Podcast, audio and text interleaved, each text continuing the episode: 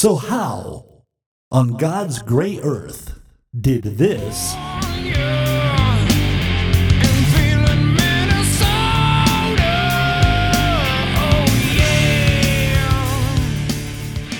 and this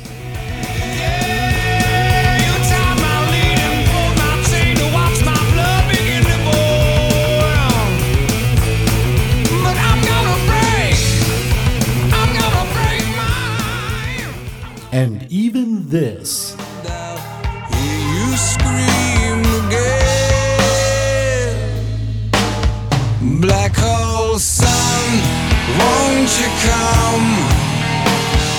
Wash away the rain. Black hole sun, won't you come? become this. Everybody up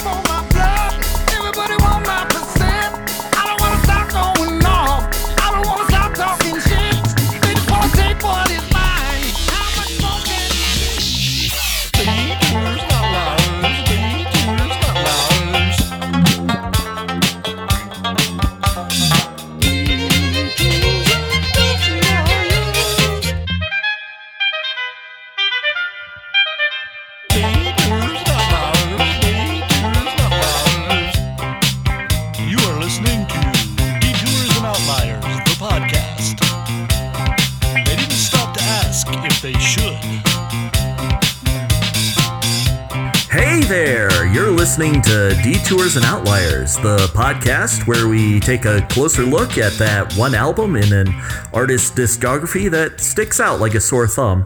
It may be their best album, or it may be their worst album, but either way, it's that one album where the artist was so preoccupied with whether or not they could, they didn't stop to think if they should. Once again, we're on Twitter and Facebook and Instagram and all that stuff. So follow us at a social distance. And um, this week on the panel, we have, Logan Renard. Matthew Moore. and my name's Scott Livingston. And this week we have a uh, special guest from Parallaxis Design and Fabrication, as well as uh, terrific alto saxophonist, uh, Aaron. Say hello to everyone. Hey everyone. Hello. So, um, before we begin, uh, this week we're going to um be discussing the 2009 solo album by Chris Cornell, Scream. Now we've done about uh, what 45, 50 of these episodes, and um, first question out of the box: Is this the worst album we've had to do? Oh wow. It's uh it's kind of a train wreck. Yeah. Yeah, I didn't I didn't like it. But I maybe attributed some of that to uh it's very contemporary. It might be one of the most contemporary albums we've we've discussed. And so I think maybe some of my reaction uh, to it that was negative might have just been oh this is what music sounds like now and I just haven't checked in in a while and I, it sucks and I hate it, but you know. it Sounds about right. We're grumpy old men. I mean, if this was a, an album by some unknown, super unknown guy, I, I don't think I would hate it anymore. I would just be less confused. Yeah.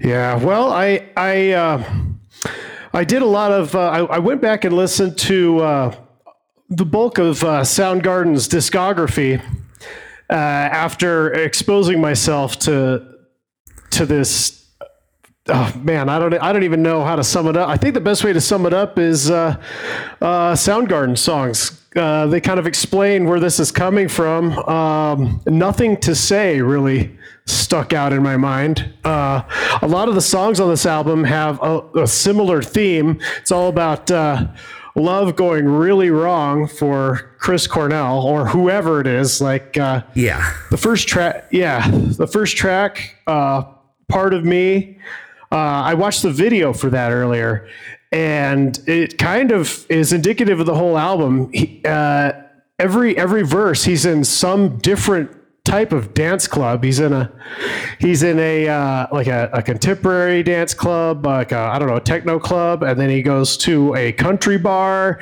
and then he's in a hip-hop club. And the whole time he's out of place in every single one of these places and and his voice does not match the production at all. Yep. No, no. I mean, apparently this this album debuted at number ten on the Billboard, and became Chris's first solo top ten album, and then the next week it dropped fifty five places to sixty five, which was the um, largest uh, second week drop from a top ten debuting album in like two and a half years. So Yeah, people had high hopes. I mean, his uh, his other solo albums are are are pretty decent. yeah, You know, he, he kind of has the similar theme of angst that goes through everything that he did because he was kind of a troubled individual. Um, but uh, yeah, him teaming up with Timbaland to do uh, to do a pop album, his angst just does not convey into any kind of toe tapping uh, dance pop arena at all. I think that's the right description. This is a this is a pop album. It's not a rock album. Uh, you know, not not even close. Can we talk a bit about uh, for our listeners who may be unfamiliar? Who is who is Chris Cornell? Well, he, uh, Chris Cornell is pretty much the pioneer of the grunge movement. Soundgarden formed in, uh, I believe it was, I believe it was 1984. He uh, and uh, they pretty much dominated the uh, the sound of the Seattle scene up until it became a big thing. Soundgarden was the first grunge band, grunge band, to get signed to a major label, and they kind of carried everybody else up on their bootstraps. Uh, uh, Temple of the Dog, Andrew Wood was uh, Chris Cornell's roommate, and when he died, uh, they formed a tribute band called Temple of the Dog, and he introduced uh, the world to Eddie Vedder. Thanks. And Pearl Jam.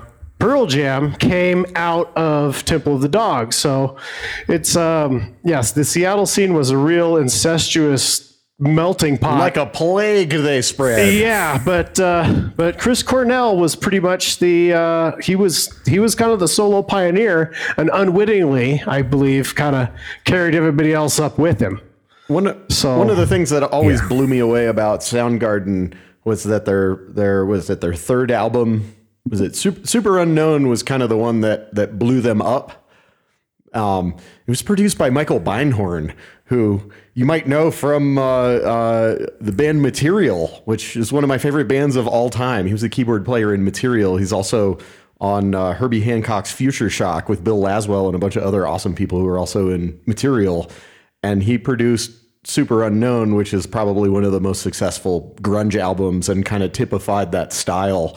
Um, and one of the anecdotes that I really liked about that album was I think it Beinhorn made them uh, basically every song was in some uh, you know variation of a big stack of fifths tuning on guitar. They just like a drop D variant, and uh, uh, Beinhorn was pretty much like, uh, "Hey, every single song you have on this album is in the same key." Could you try tuning? Like, uh, let's fix this. let's just tune. Let's use that same tuning, but just like let's tune it up a half step for this song, and down a half step for this song, and up a whole step for this song, and down a whole step for this song, in an attempt some I could yeah, buy a in an attempt to make every song not sound exactly the same. Uh, I always thought that was funny. I, I like that Yeah. album. It's it's fine. It's it's actually pretty neat. But uh, um, but I, I just that that seriously blew my mind. Uh, having lived through you know all of this being contemporary and you know everybody really liking it and then like years later being like oh this has a connection to a lot of like weird artsy jazz crap that I, I is really some of my favorite music so weird Yeah, I was going to say, you know, Soundgarden. Um, as far as the grunge stuff goes, I I always. Uh, I, I think I liked them the best, and maybe it was because they were the first. I don't know. I think it I think it has more to do with that. They're they're they seem to be um, more progressive, and you know I don't Yeah, mean definitely. yeah they they uh, you know they were trying to move forward, and I you know I really felt um, you know bands like Nirvana and even uh, Pearl Jam to to some extent they were very much backward looking. You know they were looking to a time when when music was real and they're going to make it real again, and Soundgarden seemed to be heading you know heading forward. well like like Pearl Jam yeah. is like just some lowest common denominator 70s rock crap with different clothes. I mean, they're they might as well be like Badfinger or something. You know, like with with flannel. Yeah, they, they they found success by kind of rehashing a lot of forgotten classic rock. And uh, yeah, there's nothing particularly special about Pearl Jam. They were just in the right place at the right time. Well, and that Eddie Vedder's a cutie. You should see him playing Yeah. ukulele. I will never forgive Ed for the ukulele resurgence. Yeah. well, somebody Yeah. has to be blamed.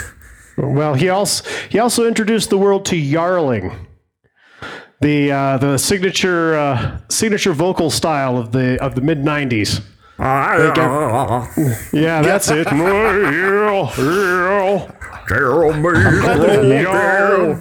Yeah, that's it. for that. Countless insert, yarlers. insert Family Guy clip. Exactly. well, by 2009, when this came out, uh, grunge had had come and gone. I mean, Kurt was you know 15 years in the ground by that point, and um, apparently the impetus bet- behind this album is that Timbaland was originally just going to remix some of Chris's songs, but um, they got along so well they just like hashed this out really fast and. Uh, according to Chris, he he he was really integral and, and part of the the writing and creating of this album, which surprises me because he feels about as um essential to this as Elton John did on his disco album. I mean, they just plopped his voice down on top of something completely unrelated to anything he did, but You know, he's really proud of it. um, Chris Cornell Yeah. was also an Audioslave, and uh, I I uh, I got to. Ah, Well, you know whether whether whether good or bad, whether good or bad, I won't happened. comment. I will say my impression of it was a was a, it was a similar Well, I hate phenomenon. that band.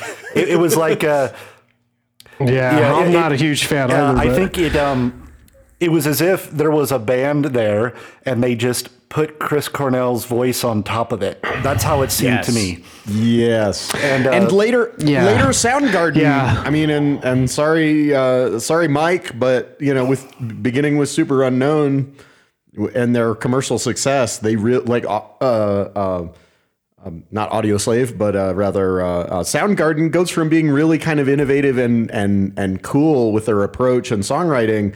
Um, and being a very some of some of its parts kind of band to being this kind of bland uh, band that is just a band to back up Chris Cornell. And they, they move closer and closer to that. And by the time you hit Audioslave, it it really is that. It's just like this is Chris Cornell and his backing band. They they don't don't feel like they Yeah. go together at all. Um, all of this shit like on paper sounds really awesome, and then in execution is is pretty bland and safe. Yeah, he was basically hired to replace uh, Zack De La Rocha for uh, uh, Rage Against the Machine because, uh, yeah, they they they split, uh, and it wasn't necessarily amicably amicably either. Uh, I believe it was uh, 2007. Audioslave just couldn't hang together. They just didn't have the kind of synergy that uh, Chris felt in Soundgarden. Yeah, like a stone. well, there, I think there's a reason why both, you know, uh, Tom Morello and Timbaland keep, you know, hiring Chris Cornell, even though he doesn't make sense with what they're doing. Is he is a phenomenal singer as a vocalist. He Oh, is yes. amazing, but um, as the title implies, there's just one thing Chris does, and it doesn't go well with you know drum machines and and string samples and all that kind of stuff. Well, I think uh, I think Scream could be well summed up as the day he tried to live, so to speak. Uh, you know, it's just like trying to get out there and, and just be somebody, and then at the end of the day, feeling like he failed, which is kind of a theme behind a lot of his lyrics. I've noticed he's just he was he's always he, his lyrics were kind of like the way he dealt with his uh, agoraphobia and uh, general depression, and. Uh, it's not really toe tapping. Yeah, it doesn't make for good pop music. No, not at all. I mean, he, he wanted to do something like Dark Side of the Moon or a, a Night at the Opera that was all psychedelic and all the songs run together. And I think that was part of the problem is all the songs run together. Oh, they they they do. It's like uh, I, I took some notes actually. Uh, what uh, from the from start to finish? You got part of me, uh, which I already talked about watching the video, but then uh, time, another song about dying love, uh, sweet revenge. Uh, about uh, gold diggers. He seemed to have a lot of gold diggers in his life, uh, particularly uh, his his his his widow Vicky, who's currently suing Soundgarden for royalties. She felt like she's owed because of work that he provided that they have not compensated her for, and that's Classy move. yeah, and so that's that's currently uh, that's that's in the court now. So. Um, Courtney Love Yeah. was single at this time. I don't know see why he didn't just you know hook up with her, oh yeah, right. or maybe she was dating Ed Norton at this point. I don't know. But uh, but yeah, his his former wife was uh, Susan Silver, who was the uh, manager for Alice in Chains, and uh, that that fell apart in uh, what 2004. So this is his revenge album. Only he wants Um, This to. this is very much a revenge album. It seems like he's getting a lot of stuff out about like uh, even the title track "Scream" is like. You know, the, the video is just like he's sitting there just despondent while these women in his life are just yelling at him. And that's kind of the theme of the the, the, the song itself. It's kind of the general theme of the whole album. Well, do we want to get into it? Start with the uh, the first track, "Pot of Me." especially. If, if we must.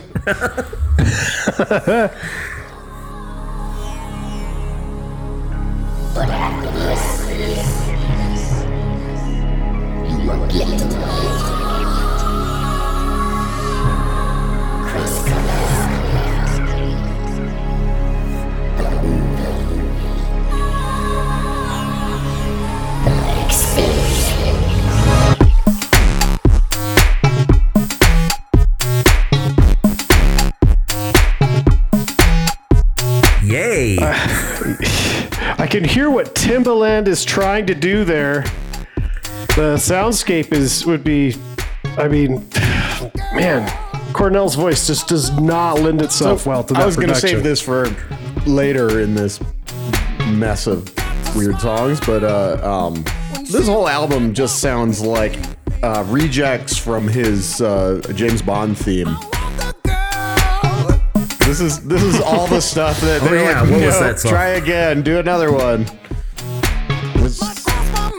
It's- Well, I do like the fact this opens with like the, that fanfare, and then we get some spoken word thing. I was I was excited for a second. I thought maybe we are gonna get some music from the Elder level kind of concept album, but then it turned into. I mean, I'd not that- paid attention to pop well ever. So, uh, I, is this I what it all sounds believe like? you, Scott. I This- think you are actually. I have lots of Britney Spears albums, but she's not pop. She is art. Fair enough. Fair enough. So, can we talk about uh, Timbaland just for a, a second? Um, I, I mean, I don't, I don't know Let's. that much about him, but I just wanted to, uh, you know, just tell a very, a very quick story, um, tangentially related to all of this. Uh, in a recent issue of Tape Op magazine, they interviewed this this uh, mixer. She's a uh, super talented. She's out of Miami, and um, uh, you know she's done people like I can't remember her name off the top of my head, but she's done people like um, I think Pink and Madonna, and uh, you know had huge hits right in the pop world. And she got her start, I guess, with Timbaland, who, um, you know, when she was young, and Timbaland was uh, thought she was a great mixer, so you know, um, hired her to engineer his latest thing. But, but uh, what I wanted to get at was is that so sh- she's a super successful mixer. Uh, she goes into um, and engineer. She goes into producing. And, and she made this kind of offhanded comment. The interviewer asked something like, uh, Well, how was that transition? And she said, Well, I had never actually recorded musicians before.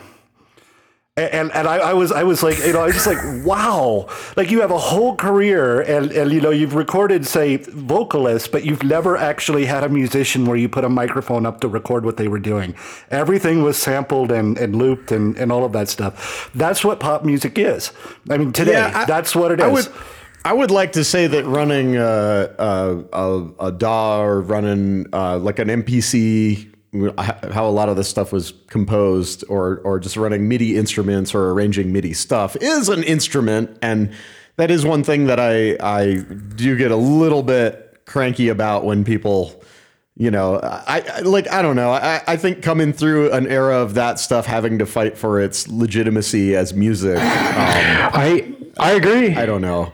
I, I, I think I, I think yeah, I think I think I think producers caught a lot of shit for a long time because they were um, uh, you know, didn't they weren't uh, virtuosos of a particular instrument uh, that was traditionally involved in popular music. And and I, I think there was often a lot of like uh, uh, uh, racial component to that.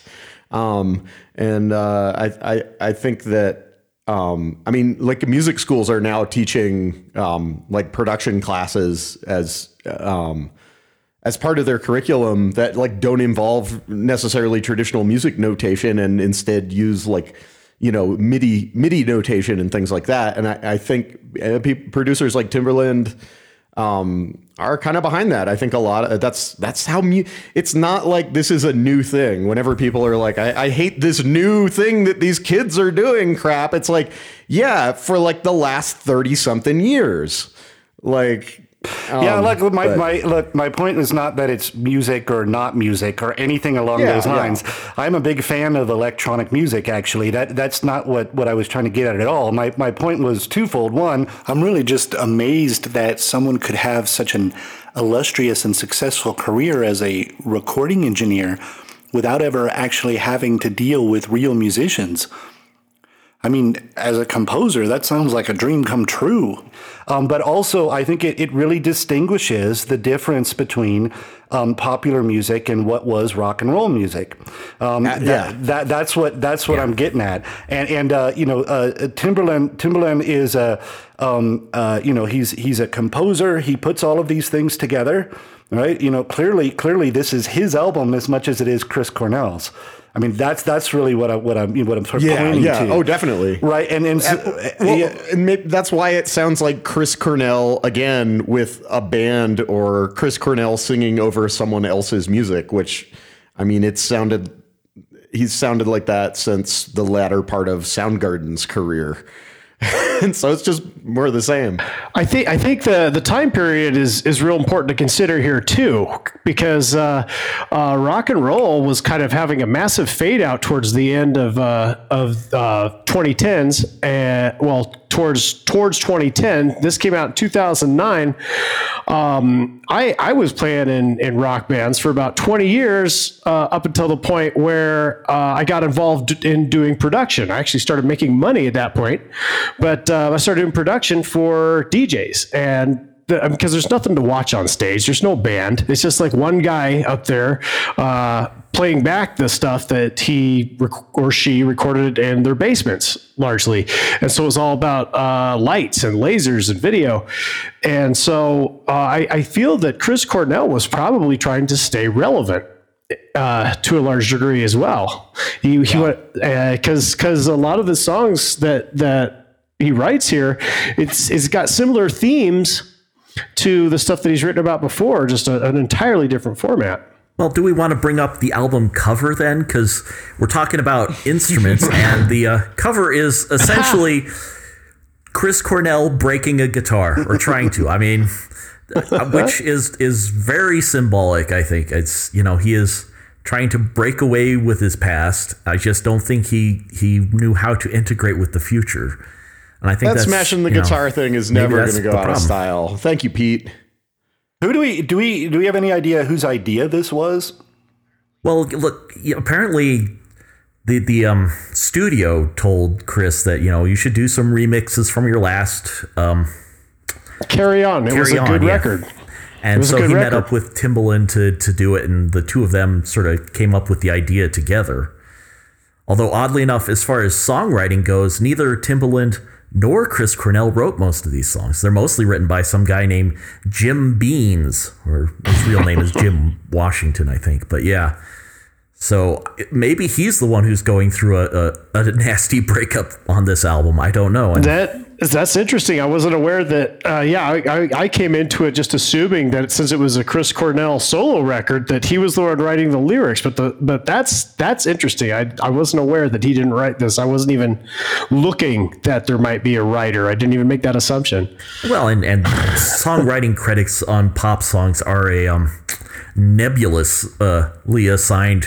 But yeah, neither Timbaland nor Chris Cornell have any um, songwriting credits on this album at all. There's a, a bunch of, you know, hit makers on here that I'm only familiar with by clicking the link on Wikipedia. But um, yeah, that it's not them. At least they weren't credited, which again makes it feel more like the Elton John disco album where he wasn't as involved as he he protests that he was. Are they Scandinavian? They some of them are. I mean, I there's a guy on here named Balewa Muhammad. I'm not sure where that's from or who that is, but uh, do we want to go on to the next one? It's Yes. uh, time. It's time to go on to the next one. Apparently so.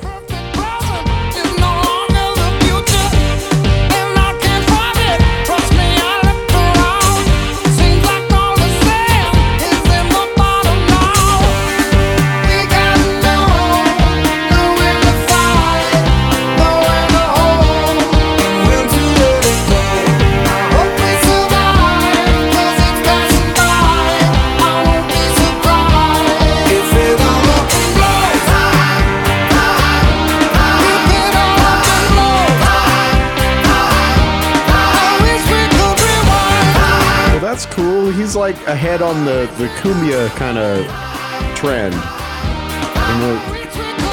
Plus, he's teaching you how to, to read time on a clock. You know, when the big hand meets the little hand, it's time to rewind. hey man, this is one of those great songs that tells you how to do the dance that goes along with the song. You put your left leg out. You put your, you know, that's uh. They do have some like really old school organ on there, which I appreciate.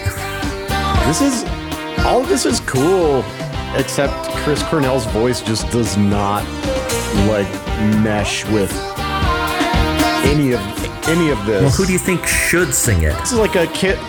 Um, Adam Levine Oh, from Shakira, Maroon man. Five. This is a killer Shakira tune. Or, Yeah, she yeah she could probably pull it off. I mean, I could see how.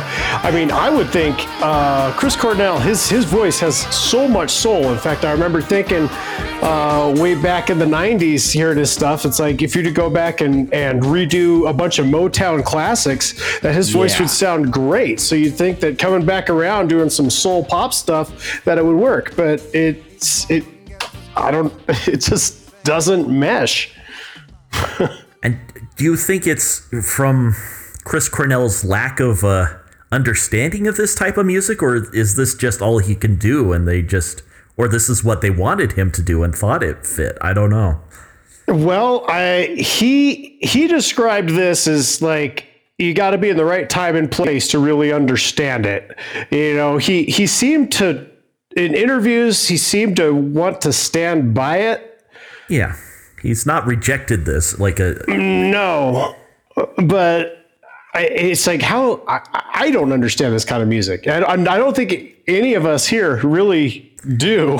Well, to the extent, I mean, it makes we are really middle-aged difficult men. If project. we did understand this kind of music, we'd probably be put on a watch list. So that's for the best. right? I don't know. I it, uh like dance wise and and uh musical style wise, this thing is just like all over the damn place.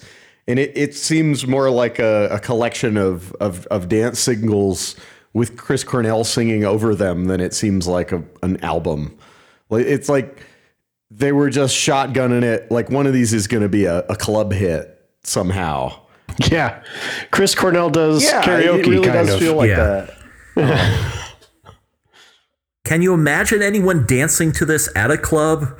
Wouldn't that voice be too distracting? I mean, it'd be like Tom Waits singing a, a, a The disco juxtaposition is not working as a strength. Having worked at clubs I I actually tried to visualize this this, this type of music with hit like it just I I I just I can't see this hitting and I can't imagine how anybody uh, anybody at the record label could have heard this and actually thought that this was going to actually work. I mean, maybe maybe they're just selling it based on the names, the collaboration. I mean, you got Justin Timberlake showing up on one of these tracks. Uh, well, I'm sure that the, the um, record company I was just- I glad just to don't see know. him trying to do something popular, but uh, they should have known better. He was not one for it. Did this album chart at all? It. It charted really high at first and dropped really low the next week. I mean, it debuted at number 10 and then went like dropped 55 places the next week. So it week. may have so, paid for itself. eh, well, music doesn't cost as much to make as it used to. So yeah, especially if you're not recording real instruments. there you go. See, it's all There are once you bought GarageBand, there are you're a fair good to number go. of musicians uh, listed on the um, as personnel on this. Of course, a lot of them are are listed as um, background vocals and uh, programming and things like that. But there are uh, quite a few people uh, named as uh, um, instrumentalists, um, live drums and guitar and.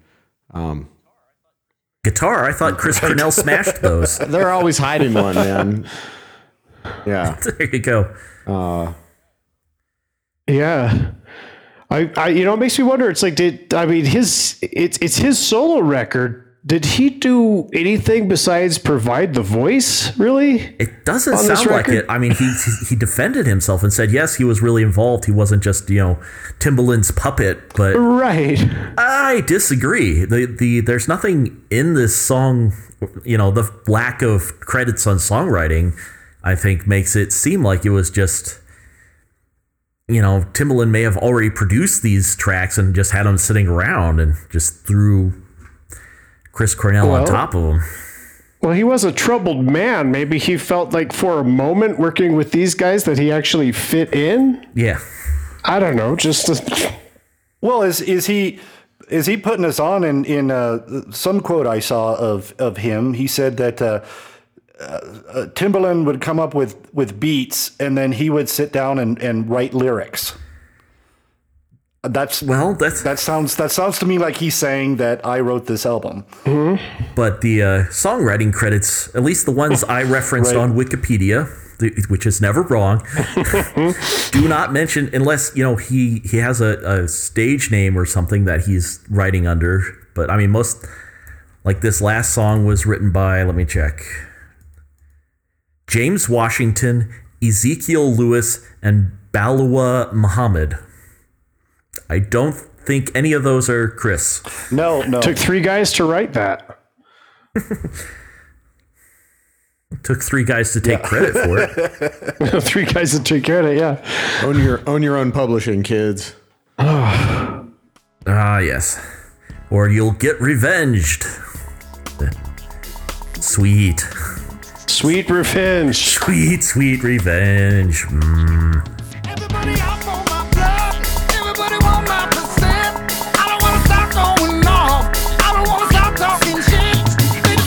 What is mine. How much more can you get? I already know what they want. I already know what they spent. Nowadays I think like a loner. While they're looking for fraud, I'm about to get what they own. Gonna get back what they stole.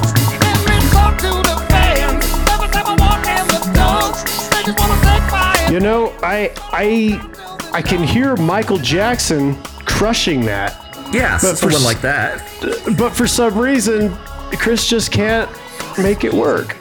which is odd because he is normally a very scary and threatening vocalist, and that's what this song should have. But it's uh, I don't know if it's lacking in production or what, but it says he does not have the the kind of raw soul power that you're accustomed to hearing from Chris Cornell. maybe they just recorded him badly. I don't know. I will say there's my favorite thing about this album, all through it. Chris Cornell never tries to rap. That is true. I am very grateful for that. He does Yeah. You know, he he was uh, before uh, uh, Mike Patton got uh, signed with Faith No More. Chris Cornell was their first choice. Well, I thought of that because you mentioned the rap thing and the way that their first album with uh, Mike Patton included, uh, well, kind of a rap. It was more making fun of Red Hot Chili Peppers, I think. But I'm getting off topic. But It was epic. it it was pretty epic. It's pretty. It's pretty. It's. I mean, it's it's funny if you consider that it was an actual real life dick measuring contest between Red Hot Chili Peppers and Faith Are No you More. uh, are you suggesting that if uh, Chris Cornell had gone on to front Faith No More, that Mr. Bungle would have uh, continued to exist? I, you know, that's that's hard to say because uh, I think I think one of the stipulations for Mike Patton signing on with Faith No More was that uh, Warner That Brothers is pick up Mr. yeah. Bungle. So I think I think that's a pivotal They moment might in still history. exist. But maybe Mike Patton could have joined Audioslave. I'd kind of like to hear that. Yeah, me too. Yeah, I think that what that's an Prophets of interesting Rage prospect. now got like what Tone Loc or some random guy singing for him. I don't even know. Uh, Tone Loc. So on the on the Audioslave thing though, it, it's a bad look when you replace a guy who can't sing at all in it, and you can sing very well, and the band really starts to suck when you join it. Like it's always kind of blown me away. Like on paper, that like Audioslave. Like before it had a name and before they released any music, I remember hearing about it and I was like, that sounds awesome. This is going to be amazing. This is going to be one of the craziest super groups ever. This is going to be fantastic. And it was just massively underwhelming. Um, yeah. It wasn't bad. It just It was the worst kind good. of bad. It was it was It was it was re- it was stale. Yeah. It was kind of stale. Yeah. They brought out the worst in each other for whatever reason. Unlike this album, yes. Uh, this is yeah. maybe we should get up. Sorry guys. This is this this is this is difficult. We should keep moving. There you go. Um, what's next? We got uh, get up. You gotta gotta get up to get down.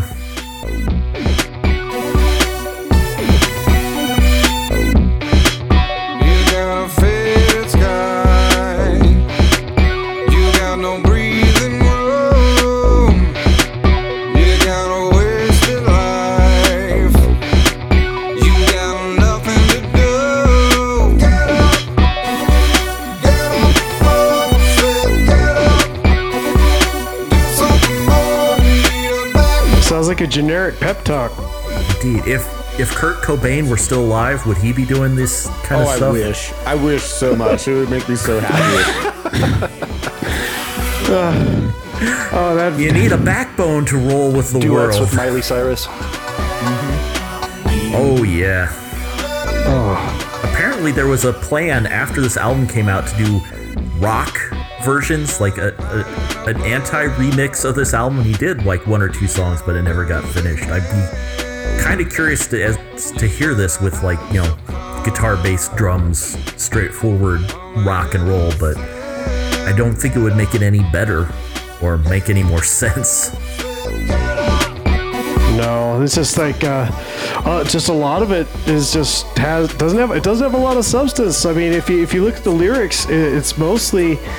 Uh, it's, I guess like a lot of pop songs that come out these days, it's it's just one phrase repeated over and over and over and over again, with a few other fill words put in there just to, just to round it out as verses. Kind of remind me of that Anna Kendrick song "Cups," which is not a good thing. Maybe Anna Kendrick will play Chris Cornell in the inevitable Soundgarden biopic.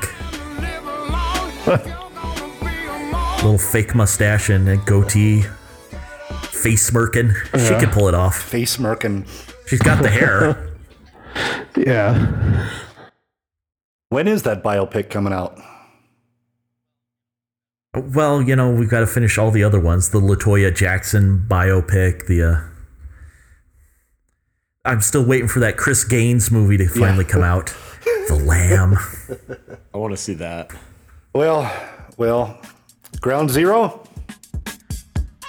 Ground Zero. Aha, the worst thing to happen to Ground Zero since 9 11.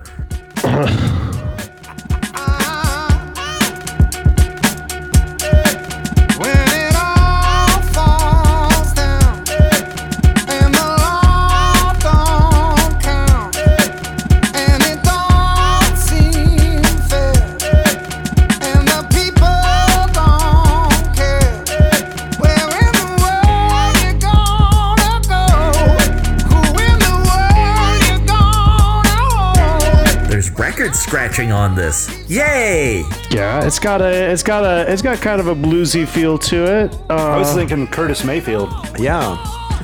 yeah. Is there any funky drummer on this? Superfly. Funky drummers Yeah, on everything. Just accept it. Yeah, that's kind of what this, uh, this song is kind of about acceptance. It all falls down. Where are you gonna go? Ground Zero, which is like yeah, probably was the name of a club back in 2001 that had to do some rebranding. Um, Yeah, you know that maybe it was. That kind of makes more sense. On. you know, he should have known that by 2009. Never forget, Chris Cornell. Never forget. Well, I mean, he, uh, his, like I said it before, his first two solo albums weren't too bad. Euphoria Morning, that was, uh, that was a decent album. Carry On wasn't bad either. So, I mean, if he hadn't forgotten, maybe we wouldn't have had to be subjected to this. There you go. I mean, Timbaland's beats are so hot they they they melt steel beams, unlike jet Yeah. fuel. Yeah, I should have done, I should have done some more, uh, I should have looked into Timbaland a little bit more before we, uh, we got into this, because, I mean, that's, uh, that's a crucial part of understanding all this, I believe.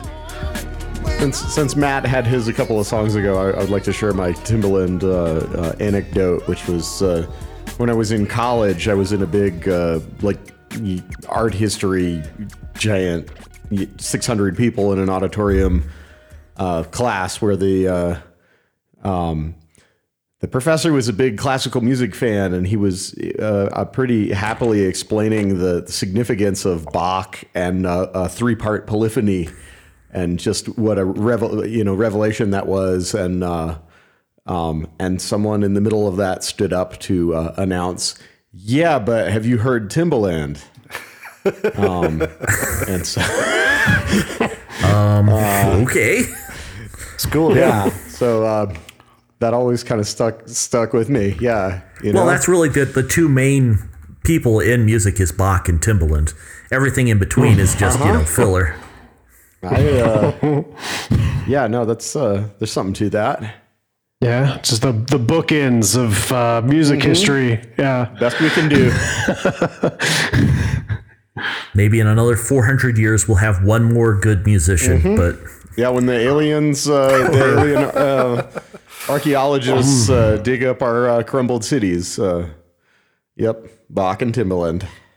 yeah, yeah. Jimi Hendrix right there in the middle. well, moving on. Sorry.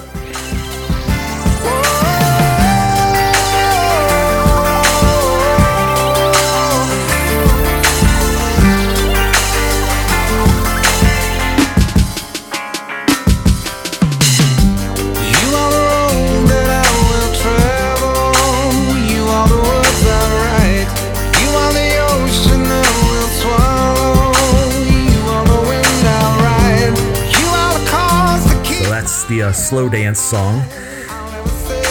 Yeah, trying to figure out who he's singing about here. If this is like his, uh, I don't know, it could be Zen poetry where he's uh, referring to his enlightened self, or because I don't know, it has a different tone than all the women he's singing about on this album. Yeah, it's far more supportive, although it's also kind of stalking. So, I mean, this almost sounds like a Nickelback song. Yeah, it's pretty Who would generic, have ever really. thought to put a hand clap on top of a snare too? That's pretty innovative. Bach, Bach and Timbaland. That's it. Bach and Timbaland. But when I was Yeah, was a- listening to this album and making notes, at first I wouldn't notice when songs had changed. I start making notes and realize, oh, we're on the next song. But by this point, you know, anytime the music changed abruptly or suddenly, I assumed we were on to the next song, and we weren't. And it, it got rather song confusing. did have interest in that regard. It had parts that didn't seem terribly well melded. I mean, they all flowed together in that they're the same tempo and the same key, and they never stop. But What yeah, did you call the this? It's like an acoustic guitar at the end, and What did you the call hell? his style of singing? It's yowling or something like that. Well, Yarling. Yarling. Yeah. I wouldn't necessarily. Yeah, I don't think I don't think uh, Chris Cornell was never like a yarler. He was never like down in the like that baritone. That's more, You know, yeah. uh, Well, he has a Yeah. he has this particular uh, mid-rangey quality that a lot of great soulful singers have. That um, all by itself is not great. Um, like you wouldn't want someone with a ver- you know like uh, Jimi Hendrix for instance is, is a good example or or Bob Marley or um, uh, like Otis Redding or somebody like that Tom Jones. this, like very like uh, punchy mid-rangey thing that can cut through a lot of crazy you know like loud guitars and drums and things like that. But as a, as a breathy ballad singer it's not really a, a, a, a an asset I don't think. And I mean, it's nothing against Yeah. uh, his his singing chops. He's a fantastic singer, but I think that that quality is best utilized singing in an ensemble with a bunch of crazy shit going on because you can hear him very clearly. And when you have this kind of slow dancey ballady stuff, you just expect to. I mean, like you expect to hear like a like a, a dainty Christina voice. Aguilera. Yeah, yeah, something like that. Something kind of kind of light, and he just he just can't. He's never gonna do that. Um, and it sounds really out of place on a lot of these kind of club beats. yeah, he was. Uh, Soundgarden was never never much for balladry. Uh, not like uh, not like Aerosmith, for example. Maybe. Uh, uh, oh shoot! Why can't I think of his name? Steven Tyler. Steven Tyler, yeah, if like Steven Tyler maybe could pull something like this off, you know, a little. He has a little bit more of a voice for balladry, Yeah. but uh, yeah, definitely not not. Uh, Well, Steve and Eydie Gormé once did a cover of Black Hole Sun, so definitely anything's possible. yeah, yeah. I, I guess I guess it really comes down to chemistry, and God, sometimes you know a lot uh, about a lot of weird music, man. You know, um, Peter Frampton did a cover of Black Hole Sun too. There you go. So it wasn't on the Pat Boone album, though, unfortunately. Can we listen to that instead? Be careful what you ask for. That's true. Um, yeah. Yeah, I, I- you know, I, I had some, I had some strong opinions after I listened to this the first time you asked me to be on the podcast. But it's like going through this is just like, man, it's so much easier to talk about things that you like. Yeah. I'm just like kind of delving into this, trying to just like, I mean, how, how, how far can we really delve into just, I mean, Till we're bringing sexy back. Until we're bringing sexy back. Well, let's let's keep trying. There's more to this. Take Me Alive, featuring Justin Timberlake.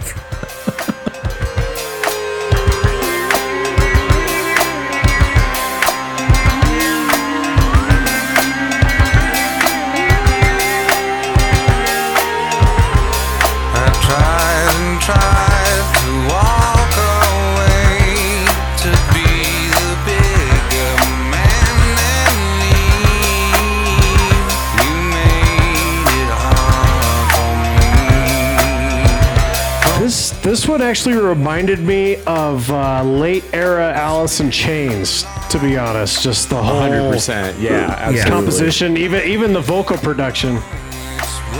Apparently, Justin Timberlake co wrote this song, but I don't hear a lot of Justin on here. It is very Alice in Chainsy. Yeah, like as if Justin was almost writing to be that. This is so he was taking his opportunity to be a grunge superstar like he never got to be, much in the same way that uh, Chris Cornell was trying to be a pop star. Exactly. I don't know. I don't listen to a lot of pop other than Britney Spears, as we've established. But is this like faux exotic, foreign-ish, but you know, non-specific geography a big thing in pop music now? Because it, it seems like there's a lot of it. This sort of, I don't know, these scales and modes that that make it sound either, you know, Spanish or Persian or whatever, Indian. No, uh, you know this this one, uh, I I've I've heard a fair amount of uh, more pop music than uh, I mean I, I, it's it's hard it's hard to latch on to not being a fan, but uh, this this whole Middle Eastern theme it's it sounds seems a lot more like something that would have been approached in the grunge era because they touched a lot of that and even um, uh, Kim Thayil playing guitar for Soundgarden, he brought a lot of that kind of influence to the sound. And I would think that maybe this is kind of a throwback to uh, a bit of a trademark for Chris Cornell. Yeah. I mean, just just kind of uh, trying to reclaim some of that sound in a different format. So we're saying this is the closest to traditional Chris Cornell this album gets. Uh, actually, yeah, I would. I think I would feel not comfortable much, but it's something, that. yeah. No, no, it's just a, it's definitely trying to do a throwback and pop, but still, There's a lot of cowbell. So can, can you ever have enough cowbell? So we're we're moving right along. this next song is uh Long Gone, written by Ryan Tedder, Ezekiel Lewis, Patrick J. J.Q. Smith, and Balewa Muhammad.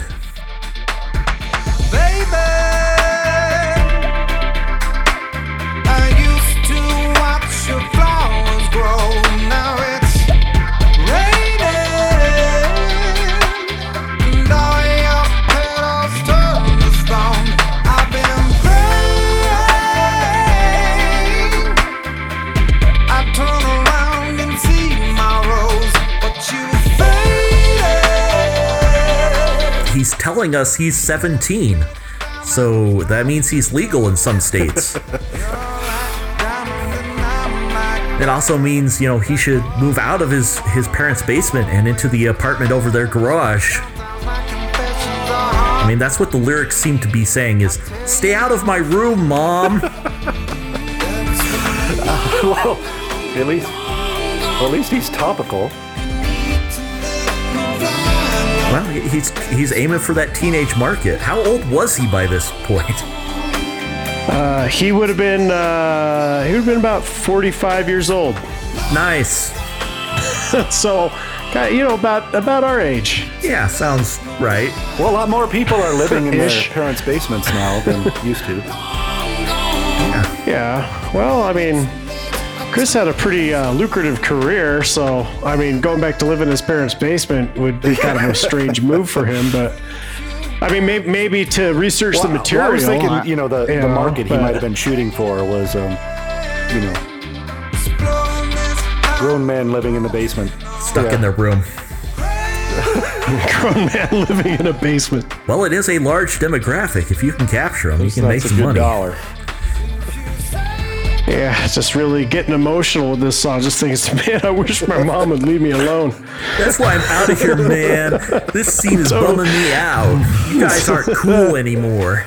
I know that that this is the the Timbaland produced, you know, uh, kind of poppy dance album with it. That they're man, they're trying to have a club hit so hard, but and I, I didn't listen through this whole thing with my little uh, tap tempo app or anything, but the tempos on this are there doesn't seem to be very much variation. It's it's all like very mid tempo. I mean, I, I, I like It's yeah. I think this thing exists within like a like a five to ten beat per minute win- envelope. The, the whole album, it sure seems like you know, or it, at least that's what it feels like from from song to song. Even when they do a drastic change in in uh, uh, musical style, it still feels Yeah, the slow songs are just as fast as the fast yeah. songs. They're like the yeah, the fast songs are about three beats per minute faster than the slow songs. and, and it's all supposed to be energetic, but when it's also the same, it gets really boring, which defeats the purpose of energy. Because nothing's worse than being very energetic and very bored. It's like you know shooting three Red Bulls and then going to class. It's a bad combo. And with one with one song directly flowing into the next, it's kind of like this same sort of monotonous wave. I mean, this album never peaks. There's there is no there is no climax to any of this. I mean, the songs themselves don't really have a high point. I mean, it's all pretty verse chorus verse chorus, and you know, hardly even uh, an interesting bridge to speak of. Uh, it's It's very, it's very tantric. it's, it's Yes. tantric. He, Zen. he just A- albums that we talk about in in uh, that are, are uh, contemporary for this podcast. You know, a bulk of the podcast kind of happens in the seventies and eighties. It seems like, but uh, any, anything into the two thousands, we're dealing with.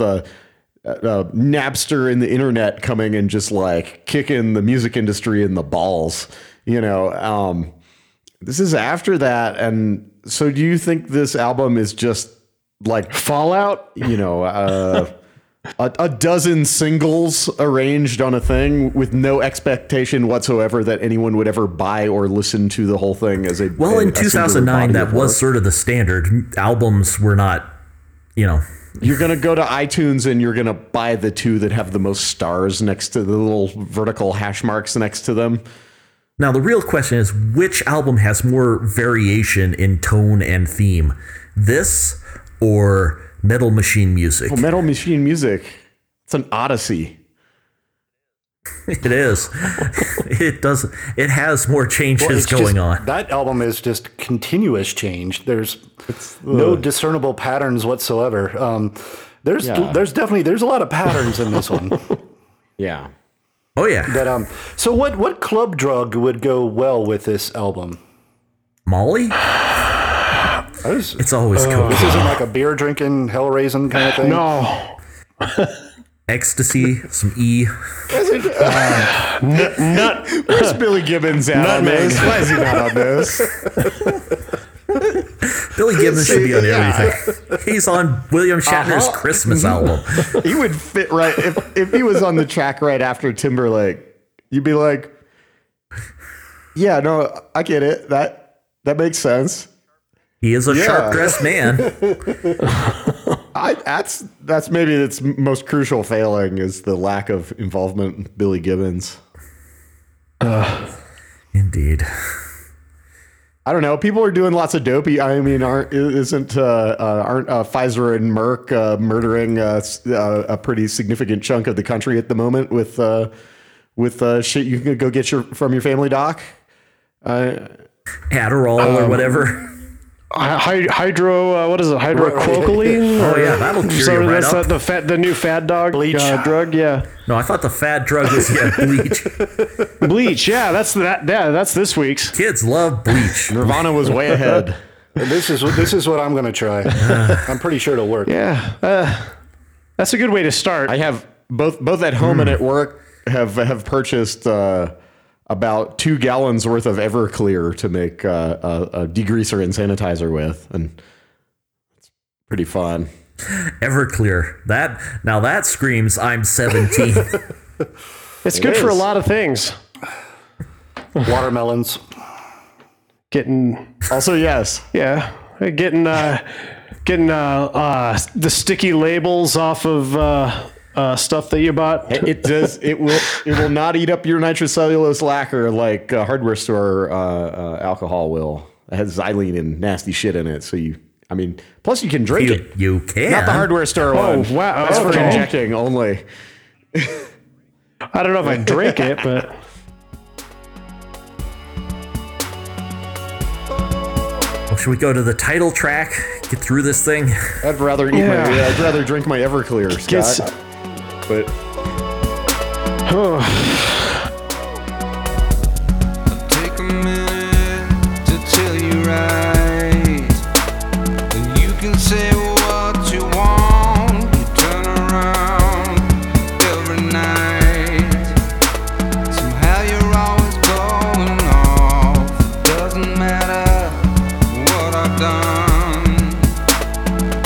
In, in certain circles, this could be interpreted as gaslighting. Yeah, yeah. No, this is. There's no need to scream, baby. It's like, look, I, I, I'm.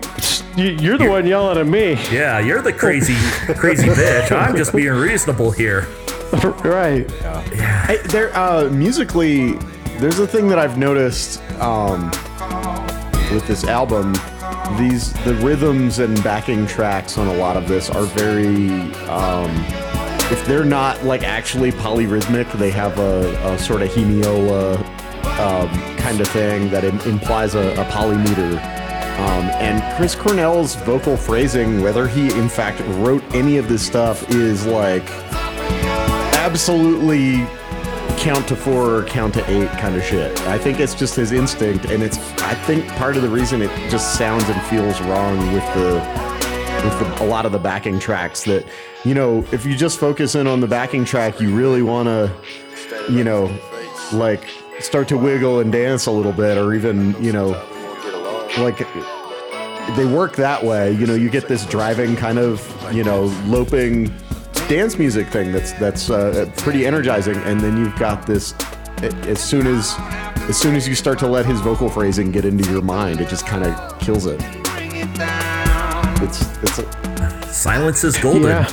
Well, it's uh, uh, a lot of his work with Soundgarden. One of, one of, one of the things that really made Soundgarden pop was the fact that they were to take they were able to take uh, odd time signatures and actually create a groove out of it. And he said, and it sounded great when it all came together. It was full of soul, and, and it's like, wow, I can't believe I'm rocking out But to five four. yeah. You know, it's like it actually. No, no. The straightforward four four click click click just doesn't. does it, it doesn't work. Yeah, like the, the groove is going like do ba do ba boom ba do ba boom, and Chris Cornell is going da da da da da da da da da on top of it, and it just doesn't. It's like he, it's like it does. He doesn't know what to do with it. Almost as if it's like it's just not clicking with him. Even Yeah. it's it just do- does not compute. And and perhaps, like you know, as Matt was describing earlier, Timbaland played him some beats, and he you know wrote or just performed some lyrics that maybe Claimed. yeah claimed to have written some some lyrics, but you know maybe he did his thing, and maybe he's not listen. You know, maybe he didn't hear what the finished thing was when he was laying down his part. I would believe that he was Right. He, he was just singing was to a metronome. or he was singing to a very Right. different version of the backing track, and then a lot of this other stuff was either added later or he, that's just not what he was listening to when he recorded his parts because they really it's not it's not square peg round hole. It's like they seem superimposed. They seem thematically disconnected. Well, I think you're right. Um, what little I know about modern mixing techniques, uh, an awful lot goes on when they're when they're uh, you know you, you can send you can send tracks to one mixer and get a completely different song back from a different one, and um, you know so. uh, I'm not saying it's their fault. Maybe they maybe this is the best they could do with the material they were sent.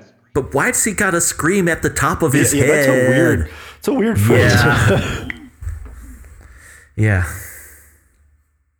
Well, it's it's uh it's his uh, partner that's screaming at the top of her Yeah, head. yeah, he's you not watch- screaming at all. Uh, No, no, no. I think uh, yeah, Scott, you actually sent me the the video for this song to get me pumped for this.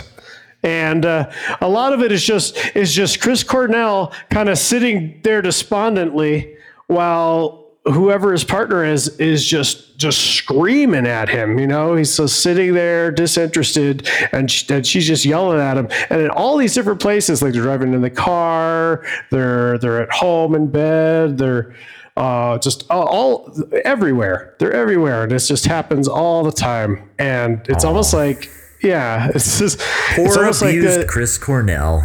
yeah. That's kind of the that's kind of what my takeaway is from this. So, so do we think he's um, identifying with these songs? I don't know. He didn't. You know, this one is written by James Washington, aka Jim Beanz. I, I maybe he he was you know singing about an ex, or maybe you know he was just mad at the rest of the band for yelling at him for doing a solo career. I'm a little I don't confused know. about the aphorism, you know, screaming at the top of your head. You know, I kind of get screaming at the top of your lungs. I mean, is she aiming for his head or her own head or what? What You got to use your chest voice, not your head voice. It's- if you want to scream, you got to resonate from the uh, diaphragm. yeah, I get it Yeah, now. it's a weird phrase. Enemy. Enemy. This town needs an enemy.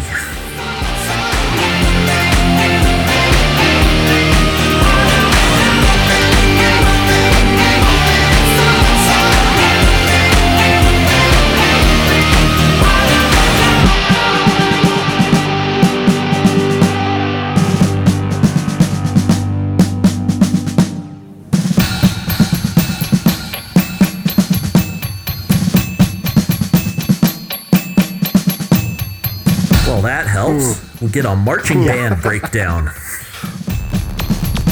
Oh, I, I kind of feel like there is a mass identity crisis going on where it's almost like whoever's writing this music is writing it for who they think Chris Cornell is. And, uh, And Chris Cornell because- is yeah, not. well, and he is not necessarily, I mean, it's like he has this trademark angst, and I feel like they're writing for that, definitely, but Well, yeah, angst and pop music are are strange They're- bedfellows. it's the, yeah, the theme of the whole fucking record. He now knows that the bullet is him. I mean, this was one that really threw me off. I'm sure, you know, because at some point he starts singing about being on the other side of town, and I thought, well, we must be listening to the other side of town now. But no, it's still enemy. I mean, that's how much these are. Maybe this is all supposed to be performed as one long piece. It isn't, you know, 14 tracks. It's just one like symphony You know, of. on the Wikipedia page, it does say that he described the album as uh, uh, he compared it to Pink Floyd's Dark Side of the Moon and A Night at the Opera. Um, so In that it is audible. yeah, that is yeah. uh, oh, he was citing the psychedelic elements that Timbaland brought into the production. yeah, yeah, I don't, Um, but I don't hear it Yeah, at all. Not at all. No, it's it's incredibly disjointed. There's no, I, if if there's lyrical themes, it's just kind of being about being a miserable fucker with shitty relationships. With a yeah, with a mean mean girlfriend. girlfriend. That- that's Right. it. It, it. sure seems like you could knock that out in about two minutes and a one song. Yeah, these songs are kind of long, and uh, and the way that they're they're bridged together because uh, it's like they were intended to be listened to as a chunk. That's not, that's the way concept albums work. You just it's almost like watching a movie, except you just listen to the whole album front to back. But it there again with pop music does not work. I mean, pop music is about like a three minute hit here or there, but I mean, Or even, I mean, as you go back farther, you get into everything being 45s and it's like a minute 30 even. Right. Like, get it done quick Yeah. because you're running out of room. You're going to hit the label soon, you know? And, and Yeah, I remember first first time I listened to this. Like, in fact, with my notes after Enemy, I just gave up. I, I think I, uh, I I listened to the whole thing, but it's just like, man, yeah. So the, yeah, after Enemy, you get into the other side of town, and that's where it just Yeah. That's a good away. segue. She would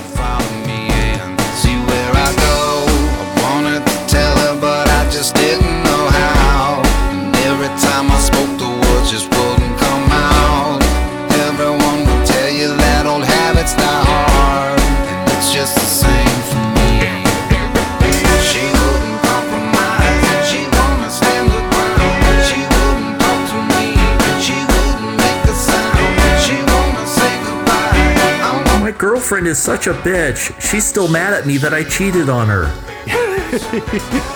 I mean, if this, if if Yeah, even if he didn't write these, if they do have an autobiographical quality, you know, he might he might have a reason. There might be a reason why he has trouble with love. Yes. She wouldn't compromise. Mm. Yeah, that, that almost sounds like a Taylor Swift theme. Indeed. On the plus side, it's almost four minutes before that snare stops. I was gonna song say, just keeps going. solid I checked, and the first minute I stopped, like, what the hell? Wham, wham, wham, wham, wham. Yeah. Did, did, did they anticipate that these tracks were going to be played at a club? Because I mean, it's, I. It's just it's it's it's bad. it's not it's not good stuff. I don't I don't like. It's there's nothing about the nothing about any of these tracks that are that, that's grabbing. The, the shortest song on here is three minutes and nine seconds, right? But I'd say the average is somewhere. Yeah, and a four and a half half to to five, five. yeah. What the fuck are they doing? yeah, yeah. Why? Well, right. If it is, if your intent is to make dance music, that kind of makes sense. But um, Yeah, but you do that where you, it's still like a, a two minute something pop song, and the DJ buys the instrumental, you know, 12 inch single, and he like laps it as many times as he needs to until people aren't feeling that song anymore. They figured out how to do that before they even figure out how to record stuff digitally. right. Like, this is massively unnecessary. There's never a breakdown. There's never a drop. There's any nothing that would like grab someone's attention on a dance floor to actually make them like, oh yeah, you know, just start wigging out to it. There's just it's it's just that same kind of moderate tempo four four malaise for a very long time. Four minutes and 48 seconds. He should have gone to the other side of town. I mean, He should have stayed where he was. yeah, the grunge side of town. He shouldn't have gone to Pop Town. No. because then he, he cheated on his girlfriend and now she won't compromise and she won't talk to him anymore. Well, yeah, he's Yeah. sad. Yeah, you know his bio doesn't even mention this album. I just thought of that. I was reading his bio. it talks about his illustrious clear career and just glazes over Scream. Well, you Of course, know, he's probably went back to the right side of town after this. In fact, he did because they recorded another Soundgarden album, and it was it was really it was decent. It was Soundgarden, you know, back in form. So I don't know. Maybe this was a turning point. Stick with what you know. learned his uh. lesson. Right, right. Don't quit your day job. Well, so he was gone, but he was not long gone.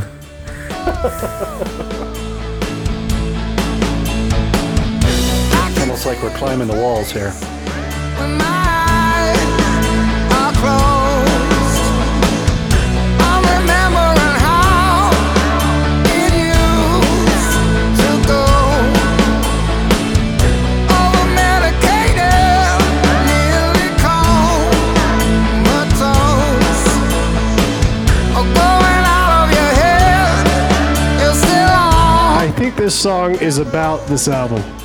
Yes, he's climbing up Sorry the for walls. torturing you guys. It, it's sinking so low, thinking you will be high, biting your lip while you're losing your mind, climbing the walls. I mean, it, it's got, you know, the closest to a live drum sound. I don't think they're real drums by any stretch, but, you know They know, probably are. there's even like a lead guitar bit on there. There's a bunch so- of people Well, it's credited real- as live drums on the Yeah. track Well, it's listing. really it's really hard to tell because you can you know you everything is sampled now, right? So you just you can play real drums and then do whatever you want with them. That's correct. Yeah. Mm-hmm. This sound. This is the most 2008 sounding shit I've ever heard. This is a, it's a time machine in a four minute song to a a time we'd rather forget. time when music, pop music production was awful. Oh. Are you saying Creed couldn't have made this better? You guys you, you guys are so jaded. I don't know. Yeah, it just does sound really good in my uh, uh, uh, white plastic uh, headphones that came with my uh, uh, iPhone. Remember when you could still plug headphones into an iPhone? Remember when people still had heads? You still can in an iPad There you go. for now. Well, I then, knew my iPad's like and then 11 there's years that old. weird. Yeah, it doesn't work like it used to. Programmed obsolescence. I still got my Apple Newton. Nice. nice. Yeah. Does it still work? No, but you know, it's, it's, it's there. I use it with my Zoom. In- insert Byron the Bulb parable here. Oh, and this song ends with like 30 seconds of like Chris singing some sort of demo of a song onto his his phone recorder, which is weird. And then he asks if someone's still asleep. So I'm assuming he's talking about his kid or something. He was trying to make a a demo while his kid was asleep or something. But it's possibly the most sincere and real moment on the whole album, and it comes at the very end, or near the very end. Yeah. It's uh s- talks about staying up all night working on his songs. He's so tired. He's drunk. You're right about what you know. Chris Cornell Yeah. drank. Oh well, yeah. He got Chris Cornell. He did. He did a lot of things apparently. But uh, Well, I, I hate to speculate about this, but uh, uh, was he was a victim of the the the old uh, chokey strokey, right? I, I don't think Yeah. so. There's some speculation. yeah, speculation no, he. Uh, Yeah, uh, some no, speculation no, he. Yeah, he. Um, no, he he uh, he hung Yeah. himself, and uh, ironically, it was on the uh, the same day as uh, Ian from Joy Division. Also. Uh, hung himself on that same day. So I don't know. There's been some speculation as to whether there was some kind of correlation to his decision, but I, I don't, I don't know. That's a weird Did you place to listen to, go. the idiot before he did that? No, never mind. If he hung himself on the same day as was- David Carradine, that would be a coincidence. They were close together though, right? Well, a year or so, maybe.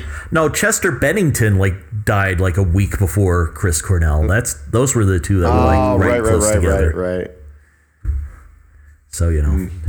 All your grunge heroes will die by their Yeah, own that's hand. kind of, it's kind of a theme with that scene.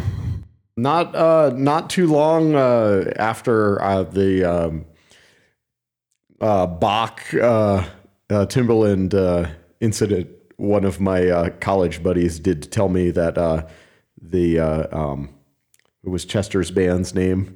Uh, Linkin Park was the future of music, and that they were really uh, singularly important and had changed music uh, um, permanently for the better. Well, they were the future of music for a while. Yeah. Yeah, Yeah, until the future changed. gotta watch out for that.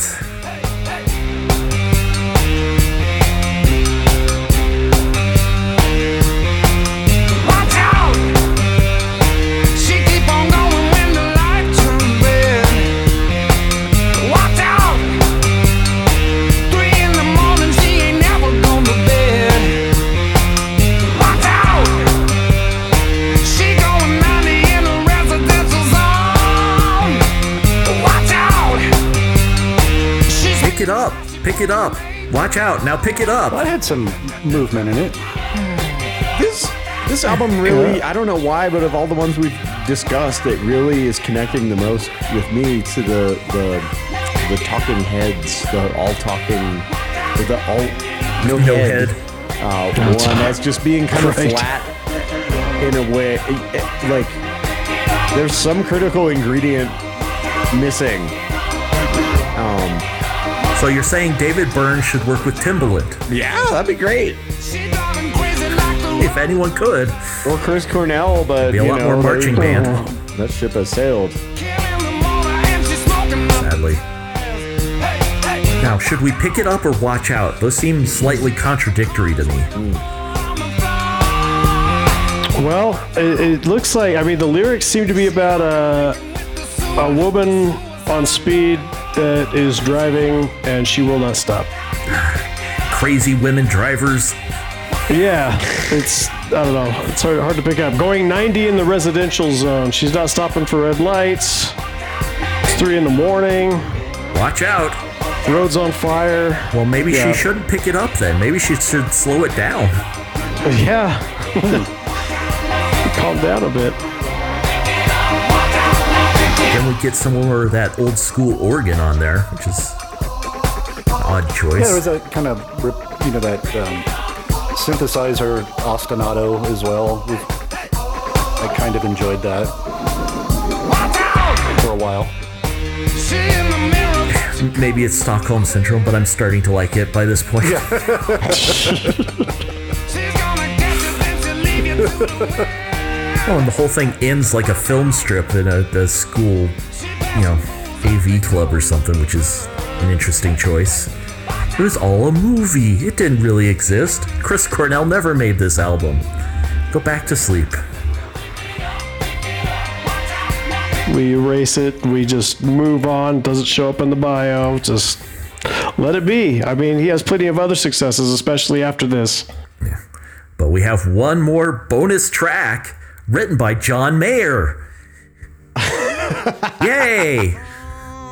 John Mayer. It's called Two Drink Minimum. Yay! And the sun forgets to rise. I'm lonely and I'm thirsty, but it's better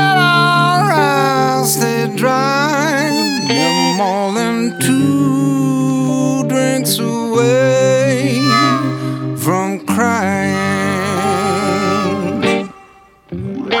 I gotta say, this one works better than probably anything else on the record. It is completely unrelated to anything on this album. Which might be why it is a hidden track. Absolutely. Yeah.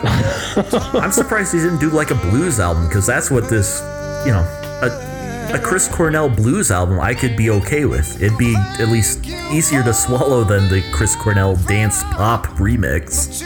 Yeah, this this this track is actually a lot. Um, it, his voice his voice fits on this. It, sound, it sounds a lot more natural.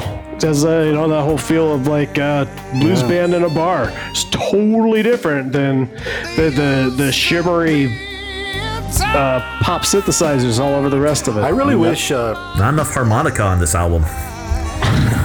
it, it makes you wish that uh, Chris Cornell fronted the Dead rather than John Mayer. Yeah. Well, indeed. can play guitar all right. Yeah, a lot of people can play guitar, all right.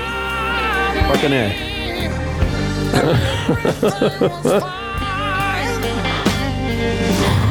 yeah. well, Why, wise Yeah, words, yeah. Matt. Uh, you know, I, maybe maybe we're just all stuck up. Maybe there's, the, you know, maybe if we put this on our iPod Shuffle and these songs came Well, up, definitely. I mean, you know, Well, yes, in, in you know five minute chunks as opposed to sixty five minute chunks, this album is a little easier to get through. But I'm not sure that It's really is a 65 minutes. Recommendation. it's It- over yeah, an just hour. about. Yep. Yeah. An hour of your life you're never getting seem- back. uh, first time I uh, first time I listened to it, I couldn't believe it kept going. It's like, it didn't seem still a going. over 75. That's not. I was I was just describing the podcast to someone earlier today and, and mentioning uh, uh, that uh, mercifully most really weird outlier albums uh, are barely 30 minutes long. as, as if they Yeah, knew that they were. Village People one was 28. Yeah. Yeah. Oof. CDs ruined a lot of things. Apparently so. Hmm. Well, so so I just to sort of circle back a bit. Um, so, do we have any insights as to the purpose of this record? Other, I mean, was it just a cash grab by the uh, by the record company Was this Cash grab or tax shelter? right? Our tax shelter was this Chris Cornell's, you know, saying I need to see how far I can push things before I uh, decide Soundgarden is the way to go. Um, Well, I think I think I think Chris wanted to try it out. You know, he he wanted to explore. He, he always he, uh, he was he was the progressive uh, godfather of grunge to a lot of people. So it was just like trying to stay relevant. 2009, I think I think there's a lot of reason for him to want to try this out. Uh, I I think it's it's strange that he couldn't admit to himself that it didn't work. Maybe in his mind it did. Well, it seems like it was designed to sell records, and it did not sell records. So in that, you know, in that goal, Maybe, it failed. But Yeah. Uh, yeah, a moment of sobriety for the record company, so they found out that they couldn't just put a bunch of names together and have it just automatically work. Yeah, but Audioslave had already happened, so they should have learned that one already. You know. That's- It's just weird that the it's weird that this was marketed as a as a Chris Cornell solo record when it's like all he did was like appear on it as a vocalist. When there's so much, I mean, I guess that's like we were saying earlier. That's that's the way that pop music tends to work, but yeah, it's just a strange uh, strange decision for for Chris. But I mean, hey, he did it. that is And, true. uh, we can't argue with probably that. he probably learned a lot from it. What and, and you know, pop music is a strange thing too. You know, throwing throwing people's names on something is a way. You know, like we said, you can you can get an initial sales burst, that sort of thing, but you really don't know what's going to hit. And um, Yeah. you know, um, you put a whole bunch of stuff together. Maybe one of these, it didn't turn out that way. Maybe one of these, you know, turned up a diamond, and there's your gold mine. yeah. Yeah. Well, shot in the dark. They missed. Well, I guess that'll probably uh, cover us for this album. Uh, We've said all there is to say. Um, is there anything you want to plug? I mean, Aaron, is, can we get you to fabricate a thing for us? Does the world Well, still exist? Yeah, well, I, I'm guessing so. Um, I uh, I started a fabrication shop, Parallaxis uh, Design and Fabrication, with the intent of uh, I wanted to. You know, I've been doing stage production for the last ten years. A lot of stuff at festivals and uh, uh, events, and uh, I wanted to get more into the actual design of uh, of the stage itself and kind of the aesthetics of everything, rather than being behind a, a control board like I've been. So. Um, I'm kind of a novice when it comes to the fabrication itself, but I got a lot of experienced people that are, are hopping on board to be a part of it. And I'm learning quickly. I have a lot of ideas and, and they're helping to bring it to fruition. But, uh, um, yeah, it's, uh, I'm not sure exactly what to plug at this point because we're trying to find a new product. Most of what we were doing is based in the events industry, which is kind of uh, in a coma for the next 18 months. So, um, but uh, but yeah, keep an eye out because as soon as we have a uh, a product that we would put out there, I'll, I'll definitely be uh, be plugging it. Cool. Well, if if if something happens between the recording and the um posting of this, we'll have links on the show notes and whatnot. Um, is there anything else possible to plug? Do we want to, you know, shout outs to anyone? Uh, there's no there's new Gort versus Goom music coming fairly soon on Bandcamp, but you know, not yet. Someday. Soon, soon, soon, soon. Well, in that case, we'll, we will humbly ask that you take a minute to go into whatever podcasting application you are currently using to listen to this show with and uh, rate us and write us a review. That way, we know we're not talking to ourselves and that we're not crazy. And you can always drop us a line at detours and outliers at gmail.com if you have any suggestions for albums we should cover in the future. And uh, that'll do it for us this week. Tune in next week while we try and figure out who this artist is. How can I pray when I got nothing to kneel on? Hey, the ground is. Don't look now, but the ground is.